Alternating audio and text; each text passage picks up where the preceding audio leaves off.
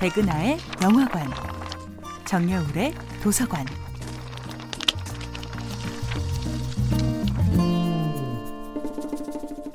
안녕하세요. 여러분과 책 이야기를 나누고 있는 작가 정여울입니다.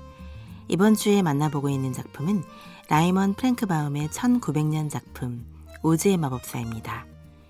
도로시는 언뜻 컴플렉스가 없어 보이지만 그녀의 고향 캔자스가 바로 컴플렉스의 진원지입니다.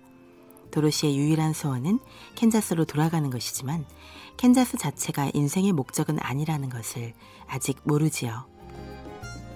다른 나라가 아무리 아름다워도 피와 살로 만들어진 우리 인간은 다른 고장이 아닌 고향에서 살고 싶어 한단다.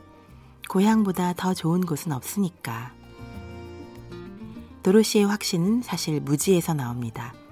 그녀는 고향의 중요성을 앵무새처럼 반복하지만 정작 자신이 무엇을 할 수 있는지, 어떤 삶을 원하는지에 대한 비전이 없지요.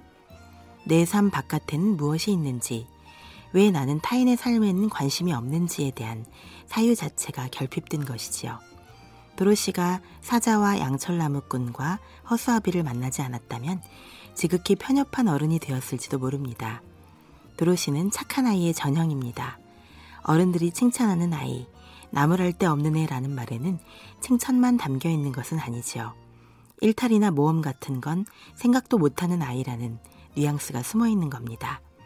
도로시는 우리 동네라는 살균된 온실안의 관계와 구조에 만족하는 아이였죠. 이렇게 착해만 보이는 도로시가 제대로 성과를 드러내는 장면이 있습니다.